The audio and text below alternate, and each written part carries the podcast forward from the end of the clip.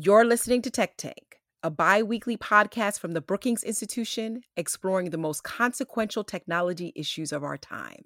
From racial bias and algorithms to the future of work, Tech Tank takes big ideas and makes them accessible. Up until 2020, nearly every interaction Americans had with their doctors took place in a special kind of no place. The doctor's office is a step into blank space, full of machines and disinfected surfaces. It's void of natural sounds, smells, sights. A trip to the doctor is a journey into a kind of liminal space, where the little things that make us human get drowned out in the weird professional world of science. In March of 2020, all of that started to change heightened states of emergency across the nation as a number of coronavirus cases soar. Tonight, elected officials taking unprecedented measures to keep people safe. Hello there. Hi, how are you? I'm doing well. Within the coronavirus era, doctors' visits have gone virtual, much like nearly every aspect of everyday life. So, instead of entering that liminal no space, Telehealth means a patient talks to their doctor right from the epicenter of their personal world. Now, this may be a little bit odd, but uh, are you able to show me your incision?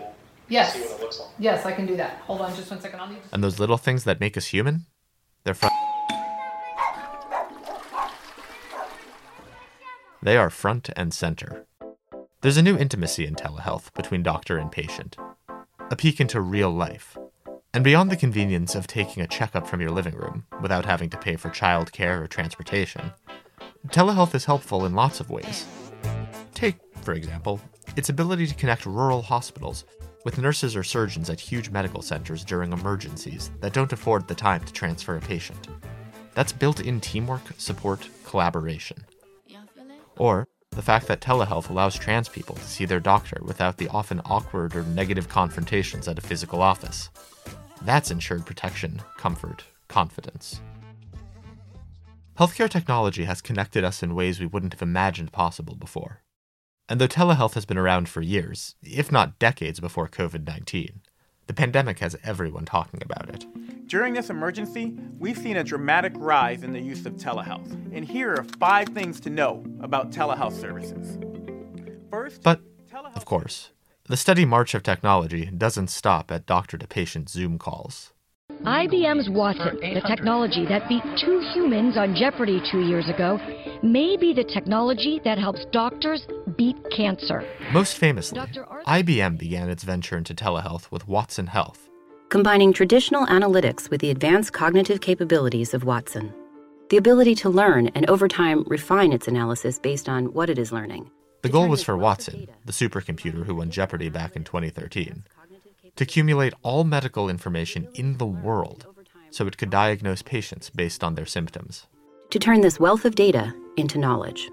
Within the first few years of the program, it was clear that Watson wasn't as good of a doctor as everyone had hoped. It expected answers to be clear cut, for the diagnoses to result in a logical order. But our medical system doesn't work that way. In fact, our lives don't really work that way. We are as far from clear cut as you get. Our medical system reflects that. It's messy and complicated and redundant and laid bare all at once. Could AI ever learn to capture all of that? Could it reflect the intimacy that patients and doctors are building together across the country in this new wave of telehealth appointments? Should we want it to? In this episode, host Nicole Turner Lee discusses the rise of telehealth and its implications with Ross Friedberg and Niam Yaraghi.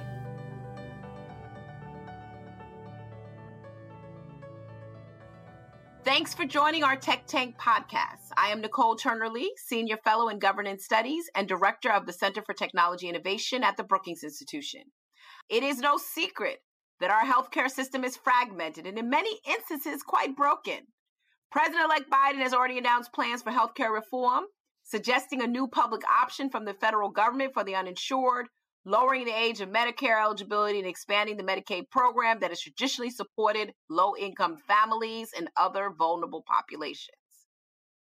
And these assertions come on the heels of President Trump's attempts to incentivize people to choose the health care that they think they need and deferring more to the states on healthcare decisions and encouraging state leaders to identify and mitigate the risk associated with COVID 19. President Trump has done his part to relax the regulatory restrictions that have limited telehealth adoption, which is what we're talking about today. The pandemic has given rise to the use of remote healthcare, virtual visits to doctors, trying to figure out ways to stay in con- contact with patients via technology. And with the number of cases on the rise, it is likely that socially distanced measures, along with the distress on local hospitals, will continue to support and advance telehealth services. We now have eligibility codes for remote services, but what we don't have is a sense that telehealth can be fully integrated into the current healthcare system. What we also do not know is the extent to which the current Supreme Court case will dismiss the relevance of these services in their uh, discussions around the ACA and its constitutionality. To discuss these issues, we are pleased to be joined by two distinguished experts. Yaraghi is a non resident fellow in governance studies at the Brookings Institution and professor of business technology at the University of Miami. His research is focused on the economics of health information technologies, particularly the business models and policy structures that incentivize transparency, interoperability, and the sharing of health information among patients, providers, payers, and regulators. Ross Friedberg is the Chief Legal and Business Affairs Officer for Doctor on Demand, which since the early 2000s has grown from a small startup to the nation's leading virtual care providers, offering access to on demand and scheduled video visits with healthcare professionals via any smartphone, tablet, or computer. And before this, Ross authored a comprehensive guide on navigating the landscape legally, which received the Burton Award for Distinguished Legal Writing. Welcome, and Ross. And Niam, I apologize for, for badgering your last name, primarily because my New York accent often comes out when I talk to my mother the night before. so I apologize. No worries. I'm very glad to be here. No, thank you for coming. And, and I know you care about this issue from our time together at Brookings. So, Ross, let me start with you. What should we expect from a Biden presidency in terms of healthcare policies overall? And how will this approach differ from the current administration in your view? Well, thanks, Nicole. That's that's a that's a good question, and I certainly have a few thoughts on that. So I think I think first and foremost, we're going to see a focus on providing more access through government programs. So finding ways to close gaps in insurance and coverage through Medicare, through Medicaid, and other related government programs will be a focus, as well as using, um, you know, to the extent that he can, using using the policy levers of the executive branch to to provide further support and energy within the exchanges. So, you know, the exchanges were a big part of the ACA under Obama, and and they've continued to persist in a healthy way since then, but but they haven't grown substantially. And I think many see an opportunity to grow the exchange marketplace, the individual exchange marketplace within the private insurance market to further close gaps in coverage and provide provide individuals with more options for health insurance, which, as we know, has been a target. Um, you know, in the Trump administration, the exchanges have been a, a target uh, throughout his presidency, and it preceded him with the Republican attacks on the ACA. We're also going to see um, more energy behind value-based care programs. At least that's that's my prediction with um, with more energy within CMS's innovation center to promote ACOs and similar type alternative payment models. And a few other quick things I'm expecting are uh, more investments in the infrastructure for digital health, mainly broadband and other programs to provide individuals with low cost um, access to data. I'm expecting related to that more focus on privacy more enforcement within privacy, as well as as just a continued advance of programs to promote interoperability. And the two go hand in hand as the government invests in interoperability and encouraging providers to share more information. They're also going to continue to double down and increase their their scrutiny enforcement of, of providers on privacy. And um, you know, last I would say, you know, with the pandemic, and and certainly with Biden's um, you know primary focus on COVID right now, we're expecting to see a lot more investment and focus on public health. And I think this will persist after COVID. We'll see, um, and, and there will be a role for digital health and telehealth in our future public health preparedness and infrastructure improvements. And and lastly, you know, the Trump administration um, has has supported telehealth and digital health. It's it's largely been a bipartisan issue, and and we're expecting to see continued support from both parties on advancing digital medicine, telehealth, and the use of technology to improve to improve healthcare. No, these are really great points. Niam, did you want to add anything? Yeah, I think uh, you know I I agree with everything that Ross said, but I, the way that I would frame it a little bit differently would be that there are two type of things that the uh, Biden's administration has to do. The very first one are the things that they have to do, basically they, they plan to do, and that, for example, I think most significantly would be, uh, you know, providing the public option on that will lead to more advanced and you know more active, flourished exchanges. Uh, especially, we have some markets in which there is no competition. There's only one uh, insurance provider, and in those certain markets, a public option, which is an insurance provided by the government, would foster competition, which we believe uh, would would reduce the costs of care and increase the quality.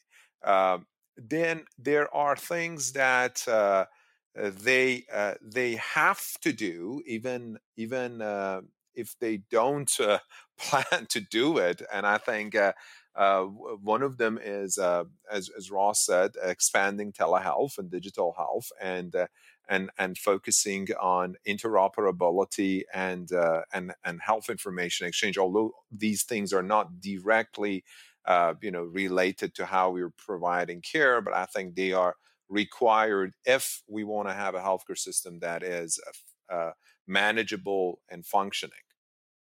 Do you think, though, Niam, that Biden may go full throttle on universal healthcare access? Do you see any challenges in that?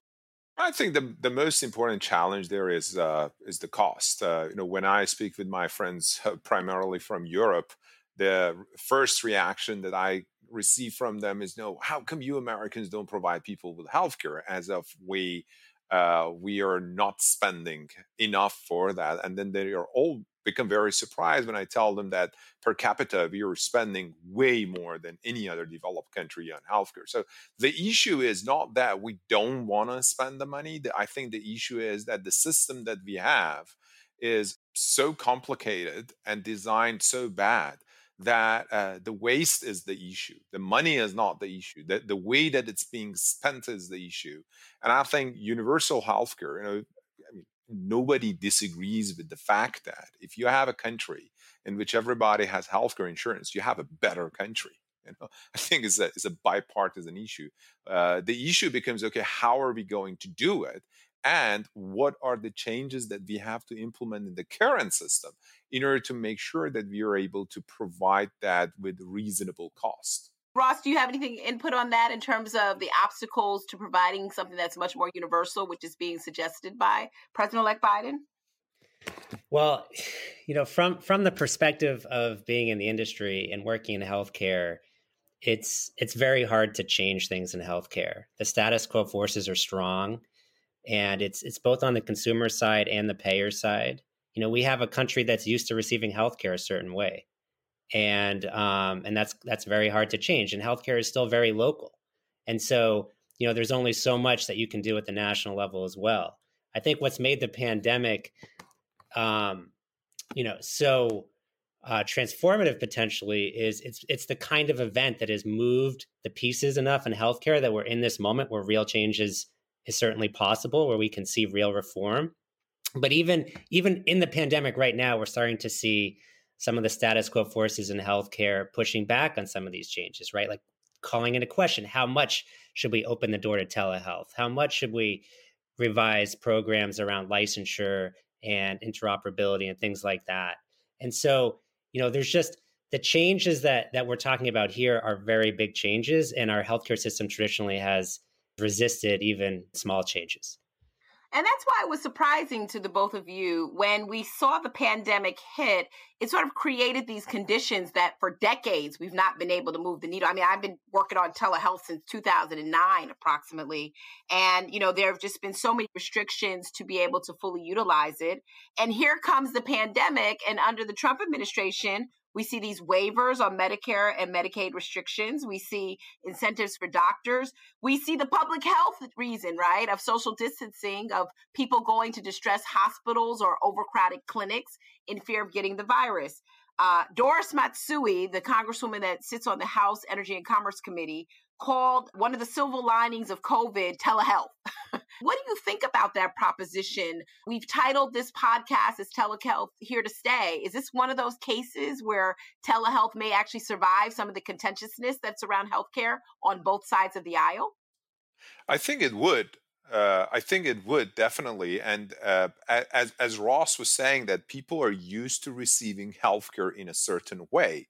That is absolutely true, and that is one of the reasons that we do not see change. However, because of COVID, we have transformed healthcare delivery uh, so radically that now people are used to receiving care through telehealth in many instances, uh, and uh, and I think they, the same forces that resisted the change towards telehealth will be in play to resist the change away from telehealth after mm. the COVID ends. Yeah, yeah, just to just to build on Niam's points here, it's it's a change that's occurring both with with individuals who are you know the patients and Americans that are using telehealth, but also with doctors and other providers who were very skeptical about it before the pandemic. Every every day there's an article somewhere profiling a physician who's who's surprised by by the capabilities of what you can do and and the way in which a telehealth visit can establish a, a, deep, trusting relationship. And we've seen this at Doctor on Demand over the years. Once somebody uses the um, our our service once, sees one of our physicians, they come back. the The challenge is is that first use. And with our providers who are joining, usually from a brick and mortar primary care setting, um, they're they're frequently uh, surprising themselves at, at how robust the platform is the the the final point I'll make is is even on the payer side, health plans, commercial health plans, Medicare Advantage plans, we're seeing a shift in thinking. Whereas before the pandemic, telehealth was seen as a supplemental care offering um, that kind of existed on the fringe of a benefit program, and now more and more, uh, the plans are looking at telehealth as the front door, as as the vehicle in, and in some cases as as primary care itself. And in fact, a doctor on demand we're working with a number of health plans. We just announced a, uh, the latest one with Harvard Pilgrim in, in uh, New England to provide primary care based services um, via telehealth primarily uh, to their members, and that's that's a big shift from you know supplemental benefit to a core benefit that's seen as as key in the in the primary care infrastructure. In addition to all the things that Ross said, there is one other major change, and I think that is the change of attitude uh, that has led to facilitating the things that were required for a successful telehealth visit. And I give you this example. Uh, we see an explosion of interoperability and even access to patient portals as a result of COVID something that you know believe it or not you know as a part of the meaningful use programs physicians could qualify for the second stage of meaningful use as long as there was one patient visiting their tel- uh, their patient portal per year okay? One access per whole year was enough for them to qualify this criteria. That is how low the bar was. And right now, every single patient that I know is accessing this. And when I speak with CIOs in many different hospitals across the country, they're saying that we're seeing numbers uh, that we never could have imagined in our wildest dreams because, uh, you know, there is this change in attitude that was a result of the necessity and need the patients that were re- very reluctant to go to these telehealth visits now are way more uh, you know interested in doing telehealth because of the fear that they had of COVID, and especially the patients that we traditionally thought that would be relu- would, would, most reluctant to do it. They were the older patients who are now the most interested because they're most vulnerable to COVID. Right? They're they're more scared of COVID than younger, healthier patients, and they're more inclined to do telehealth. And then that is the change of attitude from the patients. The other thing is the change of attitude from providers uh, interoperability, I think, is a key issue to increase the quality of the tel- telehealth visits. So, one of the factors that affects the quality of care during telehealth visits is, is physicians' access to prior health records because it's much more important uh, to, to see the full history of the patient now that you're only doing it virtually. And, uh, and one of the major uh, obstacles to health information exchange prior to COVID were all political issues. We had the technical capabilities, but there was no well to do it because people, and by people I mean healthcare providers, were clinching to their healthcare data. I totally agree. I have a 70 plus um, mother who has a rare disease. And it's just so interesting. Her first bout with telehealth, her camera was turned the wrong way, you know, and this was after her reservation around using it. And today we can't get her to not want to bother her doctor for a virtual visit. I want to be mindful, though, that some of the listeners may not know the actual things that people are doing with telehealth services. So, Ross, let me come to you just real briefly. What kinds of functions and, and uh, practices are being provisioned through remote visits? Yeah, that's a great question, Nicole. And I'll, I'll start with Doctor on Demand since since it's what I know best. So so there you could categorize what we do in three broad categories. The first is is just everyday urgent care type issues. So somebody downloads our app and goes through the intake process and then video connects with a physician on demand. It's usually within 5 minutes you can you can see a physician from the time you you begin the registration process. And and you have a you have a video visit with a physician for conditions like the flu or a sinus infection or a suspected UTI.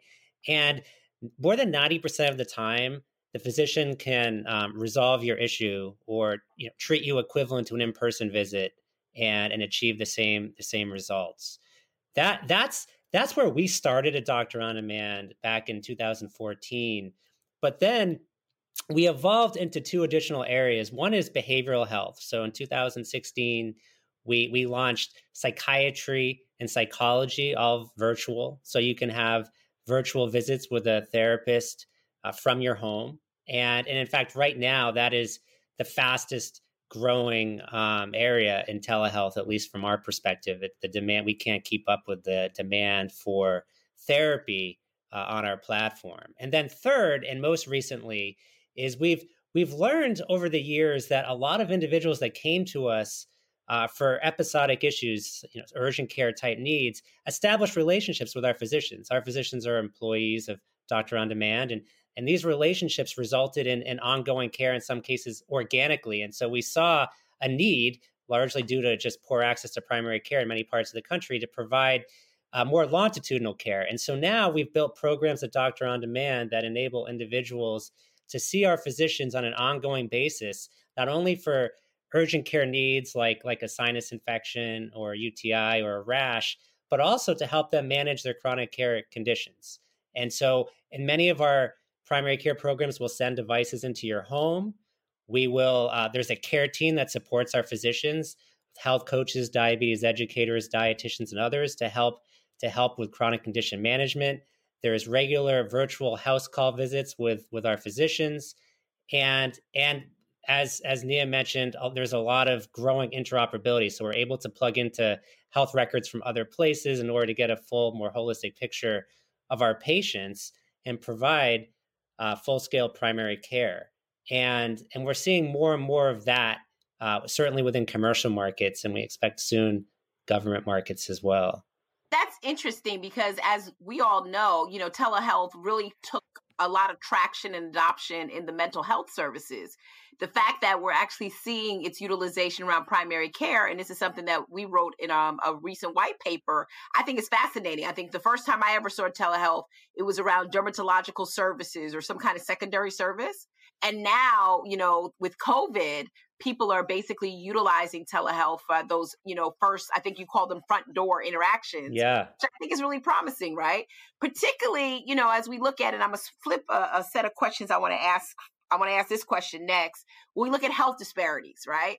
My colleague rashawn ray wrote about this that african americans and hispanics were highly susceptible to the virus um, in ways that it comp- it was complicated because it interacted with chronic conditions. So they were already medically, you know, um, pretty much compromised by a chronic condition, pulmonary, asthma, respiratory, whatever the case may be. But then they were also medically underserved, right, in terms of access to health care within the proximity of where they live.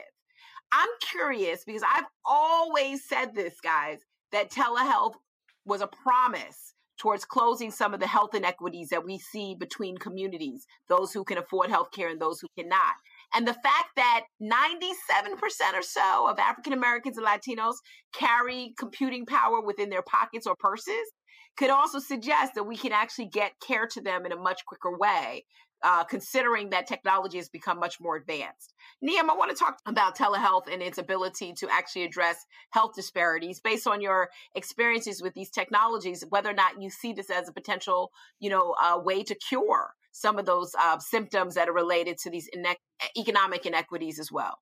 Absolutely. And the example that I give is uh, Uber and Lyft. Uh, you know, these two platforms were not designed to help uh, remove disparities in labor market. Uh, however, they they ended up doing so. So when you look at, for example, at women's participation in labor market for cat, uh, taxi cab drivers, it was 0%. And now about 50% of the drivers in Uber and Lyft are actually women.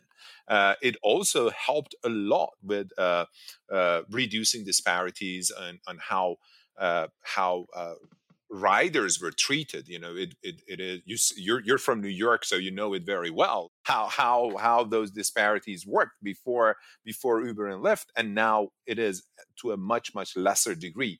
And I think um, with with telehealth we would have that. Although I do not suppose that you know these technologies were designed to achieve that purpose as their main goal. However, as a side effect, they will have that very welcomed and fortunate uh, result of reducing disparities. And remember, uh, there are very small things that lead to very big changes. Having a simple uh, primary care physician visit may change the quality of uh, life uh, of, of many, many people who otherwise don't have access to that. So when you create this telehealth capability that I, who couldn't see a physician, whom if I wanted to see a physician, first of all, I didn't have insurance, or even if I had insurance, I didn't have the the you know transportation means to go see my doctor, you know, for various reasons. And now I have it. That simple 10 minute telehealth visit would have significant consequences in my life because I may be doing things that are really bad and I have no way of knowing how they're affecting my health and a primary care physician, especially a good one, can educate me on that. So don't take it lightly. It will have big, big consequences in terms of improving the quality of uh, life for, for, for many, many people. And not only that, you know, I think the most exciting part of it is yet to come. And that is AI. Uh, we are uh, already uh, observing advances in AI, which are basically designed to replace routine care. Okay. Again, most of the things that we do uh, in in a lot of these telehealth visits for with our primary care physicians could potentially be uh, achieved by uh, a, a robo doc, an AI feature, uh, which uh, can be scaled up and provided to basically the whole population at virtually no cost. And through these telehealth uh, uh, ch- channels of delivery, and I'm very very excited about that because uh, because it would be like you know providing 80% of the things that uh, that we need, and then and then we can focus our uh, our resources on providing the remaining uh, 20%. I agree. I mean, I think when you think about location, when you think about affordability, clearly there's a reduction of, you know, of those expenses, particularly for those that are un, uninsured or underinsured. Ross, what about you in terms of yeah. tackling these health disparities? I mean, can we see some progress finally if we yeah. actually fully utilize telehealth? Yeah, it's a really important topic. You know, I want to start with just what we all know and sometimes overlook, which is how hard it is to get into a physician's office and even pre-COVID, right? Um, you know, my own personal experience living living in Arlington, Virginia is is it's I've gone through three primary care physicians since I've been here because practices have moved and closed and and getting in is usually a month wait and it usually requires me to take off 2 or 3 hours midday because I have to go in I have to wait for a while. There's usually a lab that I have to get done while I'm there and and that's that's inc- there's just a lot of steps there to get in and then you get in and and it's often an underwhelming experience for you know multiple reasons right? Providers um, are over overbooked the emr uh, gets in the way of the relationship and and so then even people who go through all those hoops and get in feel um, like maybe they didn't they didn't get what they were hoping for and they disengage right now compare that to telehealth right where you can you know there's no no all that activation investment is gone right? There's no transportation that's required. You can see a physician if you have an immediate need in minutes. And um and and it's just and it's affordable. Um in the case of doctor on demand if you don't have insurance you can still use us. And you can use us anywhere. I mean we have we have many instances where somebody is is having a visit with us um, during their lunch break at at a retail store, they're in their car and they're trying to have a video visit with us, or they're they're at home over the weekend after work hours at night. All of those things just that that have a huge exponential effect on on people being able to access care. And I think it applies across the entire population, including including people in communities where it's hardest to get care. I think especially, and we've seen that anecdotally at Doctor on Demand based on on the the comments we get and the accounts. We unfortunately don't have the data yet, which is something we're working on to show it definitively that that we really are providing an additional level of access in under underserved communities. But but certainly um, all the signs are pointing to yes on that. 20, 25 years ago, I worked in a community in the south side of Chicago where I had a child about the same time as a young woman in which I was um, acquainted with. Both of our children were diagnosed with asthma. I obviously had great primary care, and now a child at 18 has pretty much outgrown that respiratory condition. The young woman who was a single parent and under the poverty line, she used her emergency room as the way to actually receive treatment in the absence of a primary care doctor. You know, that's a stress on the system, but it was also something that left her son untreatable. And to this day, he still struggles with asthma as a condition. I mean, I think it's really clear that may offer a low barrier to entry for communities where healthcare is not within their proximity of um, you know being able to receive services but also where cost is a factor. I mean ross for you it just begs the question will medical providers you know sort of also buy into this in the long term even if the conditions stay the same? Will they not want to you know still address telehealth if they can get bodies into their offices? Yeah yeah, well, I, think that's an innovator's dilemma, right? Uh, we're we're asking we're asking existing healthcare systems that have operated a certain way for 10, 50, 100 years to completely change their business models and to do so in ways that might in the short term um, result in losses. I mean, that's sort of the problem that we've had over the years with trying to transition from fee for service to value based care models. Is there's you know there's this transition period where you might actually lose a little bit before you get to a winning formula. And that's why it's so important from the policy front that that the rules that come down on reimbursing for telehealth and removing barriers uh, do not prevent new entrants from entering the market because so often innovation occurs from the outside in in an industry not the inside out and so companies like like doctor on demand and other digital health innovators need to be given a chance to play and compete because we need to, you know, have the widest possible net as to where future clinical care innovation will come from. And we can't assume that the existing infrastructure is going to, you know, generate all of the goodness that's that's possible with these new technologies. Doctor on Demand started as a startup, right? Um, and it's right. more to something that is much more nationwide. But I think part of it, Niam, is that it's not so much, and I love the way Ross put it, it's sort of the innovator's dilemma. Some of it has to go back to Ross's initial comments around privacy and security. I mean, to actually accelerate the volume for payment. Can you speak to that? I mean, is that something that we need to put in front and center as we go forward, or should we lead with the innovation? You know what I mean? Versus Yeah. putting out all the possible, you know, uh, things that could go wrong.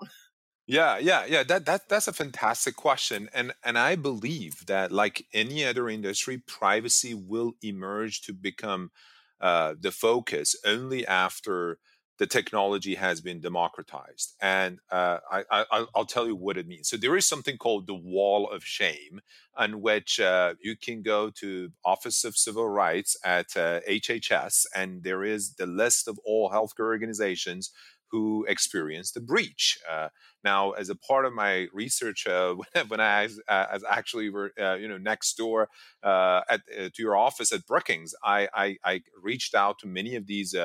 Organizations and talked with them about the, the the the consequences of that breach, and, and we know that it is pretty much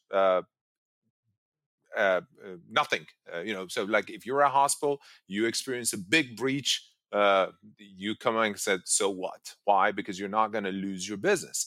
Uh, you are the dominant provider in your region, and patients cannot or will not go anywhere else, or or even if they could go to other places, the quality of the care that you provide to them is so superior then that, that they say, okay, loss of privacy is a small cost that I am paying in order to receive care at this facility.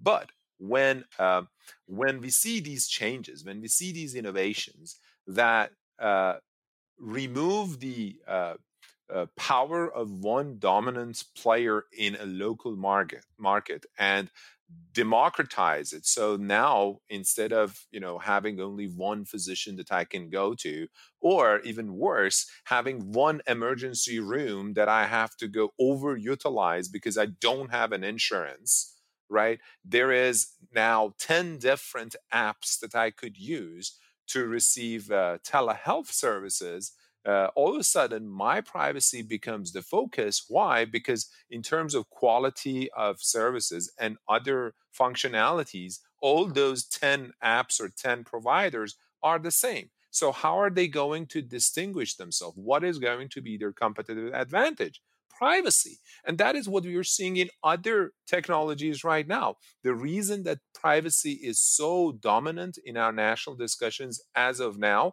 is because every other thing is pretty much equal. Uh, you know there was a time that facebook was the dominant social media um, platform and if you wanted to uh, have your friends in in your circle and communicate with people abroad. You know facebook was the only thing that you could use. Now because it has become uh, so easy to communicate via other platforms now privacy becomes more important whereas before it was not that important for you because you didn't have any other choice or the quality and importance of services provided to you through facebook were so much that privacy was not even in the in the top priority list of yours. And i think uh, you know privacy will emerge uh, to to be the core uh, business advantage of of these new uh, forms of healthcare delivery I think you both have heard me say that, you know, there are some distinctions between telehealth and digital health, right? Uh, particularly as we see many more ancillary products come into the marketplace that are many respects complementing what we're actually seeing within the actual patient room. Um, you know, it brings me to another question because I still want us to keep pushing on this fact, particularly for our listeners, that that this is not an easy subject, right? And telehealth is very much in- intricately connected to what actually happens with the future of healthcare. It's no secret that the Supreme Court is listening to arguments around the ACA and what the future of it will be given the uh, concerns about its constitutionality. We've heard Biden say a public option, you know, sort of as a, a replacement word for ACA. But there are some provisions for telehealth in the ACA. And I'm curious from the two of you whether or not you think that there will be an impact on what we think are these growth opportunities of the telehealth space if the ACA is challenged um, by the Supreme Court. Yeah, I can I can chime in. I think there's certainly a few things that come to mind at the macro level that that could have big impacts. I mean, one is there's just a perennial debate about the role of the employer in healthcare, and you know, right now, most um, private insurance is is funded by employers, and and in fact, a lot of the innovation in telehealth has has emerged uh, primarily from started with employers innovating with with companies like like ours, and has sort of radiated out from there. But but we have right now we're we're in a you know a recession and there's there's a lot of unemployment and and there's a lot of question about how stable a job is right? And and how do we provide ins- commercial insurance for populations of people um, that aren't that aren't going to be um, in stable long-term employment relationships like gig economy workers for example and, and many others and you know the exchanges created by the ACA provide provide a good vehicle for that and you know, if we remove the ACA and we remove the exchanges, then there is this void, right? How do you address this growing population of workers that are not tethered to an employer, and if they are, not for very long, or not on a basis of being eligible for benefits? And so that is a big question, and um, will have huge impacts on on telehealth. I think the other the other big area of focus for me on the ACA is just one component of the ACA separate from from coverage. It's just the ACA created a foundation for moving toward value based care, and and how you know there's some question as to what what would happen to some of these value based care initiatives without if the ACA was was fully repealed. I guess with that, I'll, I'll Niam, I'll let you chime in. Do you think that we could proceed with telehealth given some of this contentiousness around the ACA? Yeah, I think I think telehealth to a large extent would would progress and go for, go forward regardless of what happens to ACA. Uh, you know, because there there are two outcomes. You know, either ACA stays or it goes away. If it stays, we have to reduce costs. If it goes away, again, we have to reduce costs and improve the quality. In both both cases, a, the telehealth would be one of the solutions, uh, and and I think uh, it would continue.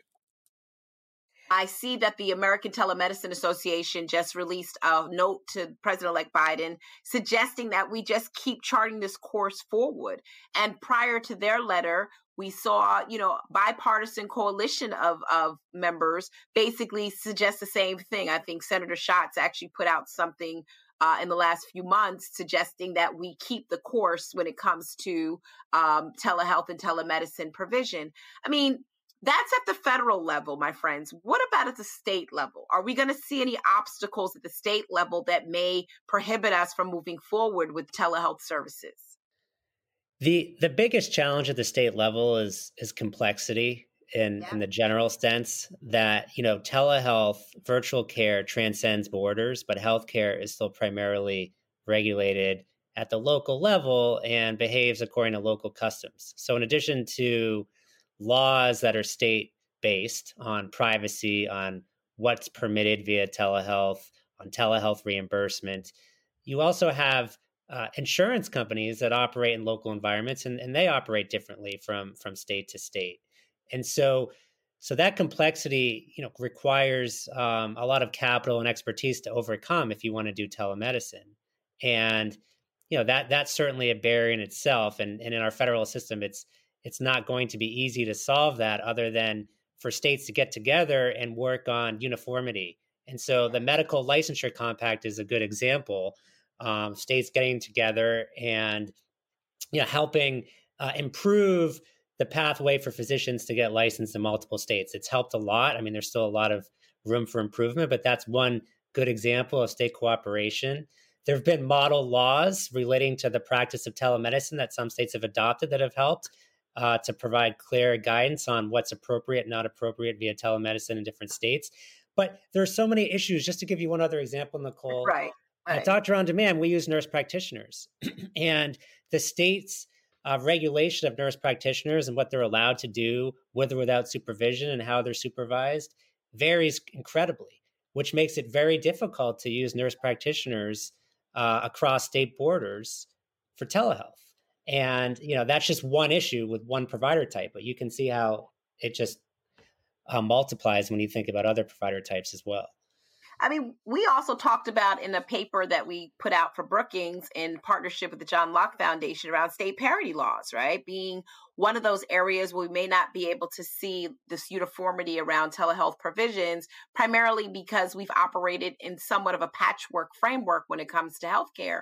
Um, in our discussion, we basically argue that state parity laws, yes, they worked well for a reason. Um, and particularly the use of state parity laws during the pandemic to sort of create these eligibility um, codes and reimbursements seem to be sound. But we're also dealing with artificial numbers when it comes to the use because of the aggravated uh, pandemic and the accelerated use of telehealth at the same time. Niam, I'm thinking about in terms of you know your conversation around security and privacy. Uh, we don't have comprehensive federal privacy standards as well in this country. That's a whole nother podcast. Um, but do you see any challenges with the states in ensuring that we're able to proceed forward with telehealth? I think uh, the major privacy regulation over telehealth will continue to be HIPAA, and uh, and uh, although there are a lot of uh, uh, areas where HIPAA is really, to be honest with you, not compatible uh, I think one of the major things that we have to do is to revisit that and see how how we can improve it. And and the the federal government, as we speak, has created some safe harbors from that in response to the national emergency of COVID. For example, one of the things that they had to do prior to all this, uh, you know, COVID problem was that uh, you know telehealth visits could only be done through HIPAA certified applications, but uh, you know, I, I had students in my class actually telling me that, oh, you know, I, I, I did a telehealth visit with my physicians through FaceTime. Uh, right. And uh, and uh, how how is that legal? And I said, well, because uh, you know HHS said um, it's okay, go ahead. Uh, you don't you don't need to have a HIPAA certified uh, application in order to do that. And uh, and things like that. I mean, of course, I'm not advocating for the Wild West uh, and and having a system where nothing is checked and and allowing everybody to do whatever they want, especially given the importance of uh, privacy. But what I'm advocating for is more thoughtful regulations. Uh, uh, about about privacy and having reasonable expectations about security in this area. Well, and that was something that the ATA put in their letter, and I know you both are familiar with when we speak about, you know, different modalities that people access telehealth, right? Or the technology being somewhat agnostic. Because I agree with you, Niam. I mean, in some cases, you're going to have to use FaceTime or Skype, and in some instances, we saw the approval and eligibility of just simple phone calls to maintain contact with your doctor during the pandemic. I guess for both of you, we're at this really critical moment right now. Um, it's not to say that this virus is going away. We could tell by the numbers increasing across the states uh, in recent days and weeks. The question becomes, and I think you both hit it early on in the conversation, the extent to which we're going to reimagine healthcare and we're going to allow these advances of innovation to sort of become the not necessarily the the wild wild west right? But the the norm as opposed to the exception in how we deliver primary care and secondary care and other supportive services to people that are in need of clinical support. What would be your call and i'll start with you niam to doctors um, you know doctors policymakers at the state and federal level even you know civil, society groups that represent patients what's your call around the continuance of telehealth at this time I will tell you the exact same thing that my dean told me when I asked him about uh, uh, his opinion to to his advice for for for the success, and he told me to uh, learn to teach online. Uh, right. So I, I'm telling the exact same thing uh, to, to doctors: learn uh, to provide your services through uh, telehealth and uh, and virtually online. Uh, and and to all the policymakers out there, this whether you want it or not, whether you like it or not, this is the future. Uh, and uh, you better side with the future right now and see how you can help making it happen even earlier because otherwise you will be left alone. Mm. Ross, I'll turn it over to you. Yes, yes, I I, I agree um, 100%. And just to provide an interesting little anecdote that happened to me recently, um, I think helps make the point. We, you know, during this pandemic, we fielded calls from all around the world um, as people have seen, you know, services like ours uh, in action more prominently in the news and including from from Africa. And I was on a call recently um, with some some people in Nigeria, where where there's there's you know a real shortage of healthcare infrastructure in many parts of the country. And and their comment to me was, "Wow, we see telehealth as an opportunity to leapfrog." 20 years of healthcare infrastructure investment that we'd otherwise have to make in this country, building buildings and facilities. Like this is game changing for our country. And and that was eye opening for me just to get that fresh perspective on just how much room there is to innovate and improve healthcare.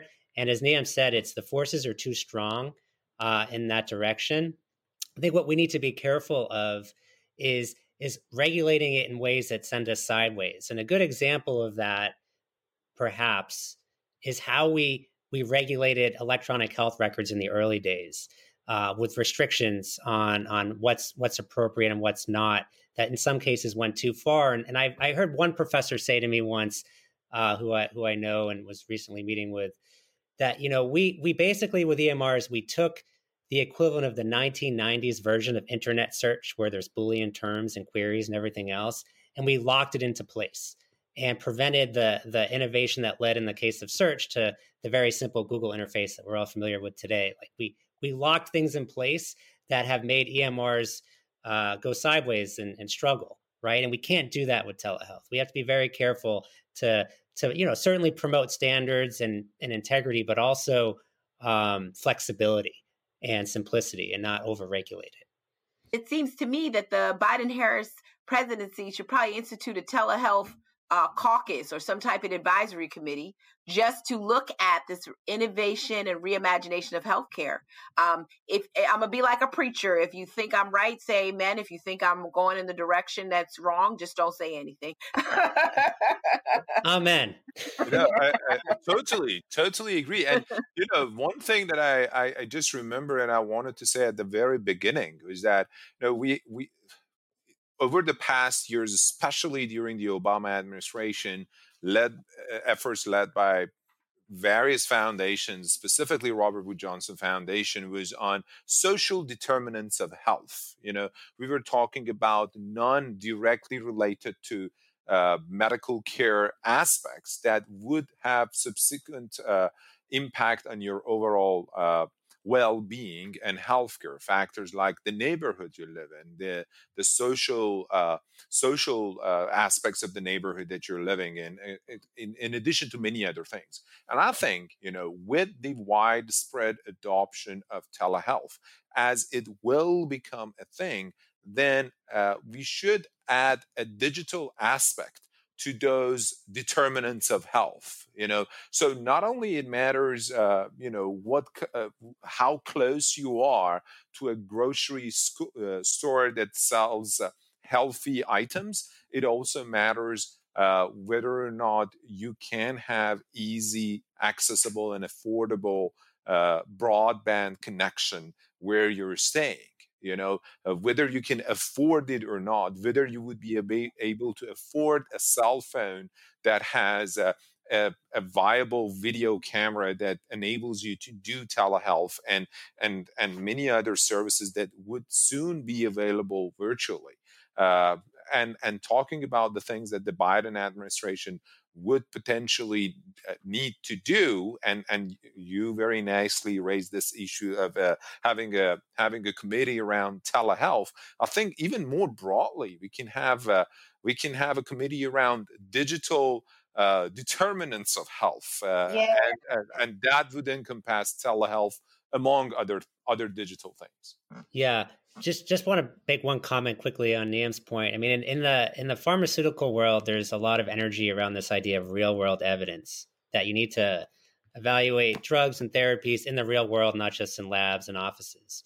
And I think you can extend that analogy to telehealth, right? The the typical doctor's visit is in an office; it's not in the real world, right? With telehealth, you have an opportunity to be in someone's home virtually and other environments that are that are outside the office, real world environments, and that's that enables uh, physicians and other care providers to provide um, assistance on areas relating to social determinants of health in ways that we've never before imagined. Right, understanding a home environment, for example, can can help a lot in the care of somebody, and um, and it's it's it's real world evidence, right? It's it's real world care. It's it's not just in a doctor's office, and that's so important for for social determinants. That that yeah yeah I, I couldn't agree with that more and and that highlights the importance of privacy you know uh, even more because now through telehealth physicians would be able to get gather more data the data that wouldn't be even possible to gather when you go to their office right? So i, I, mean, I, give an example of my own because i always jokingly when when uh, when people ask me about you know these hacked healthcare data and the fact that they oh it, it costs $500 per each record i always jokingly tell them that i'm i'm uh, putting my own health records for five dollars and nobody has ever bid on it yet. So uh, anyway you know that's, that's that's why i give examples of my own. So a couple uh, days ago i had a telehealth visit and my physician was asking about my diet. And I started to give uh, some answers to her. And now, when Ross started talking about, you know, these various ways that physicians can collect data, I was wondering, what if my doctor told me, "Hey, Niam, can you open the fridge?" and turn the camera to your fridge so that I can see what you are really eating. Because, you know, my doctor asked me what you're eating. Oh, I'm eating really healthy. I don't drink. I don't smoke. I, I only, you know, uh, eat uh, vegetables and fruit and some protein and no carbohydrates or no fat and i exercise and all. Well you know uh, to, to some extent uh, that is true to some extent it is driven by this uh, whole social desirability um, effect you know the same the same thing that led many of these presidential polls to uh, overestimate the lead of uh, Biden over Trump. Uh, and one of the hypotheses that people are talking about is that this social desirability, you know, although you, you may not even know the pollster, you say things that are socially desirable. And I think the same thing would happen to even a larger extent when you're talking with your physician, right? You say, Oh, I'm doing all these great things that you know your doctor wants to hear right? You you tell your doctor that i i quit smoking where you haven't you know?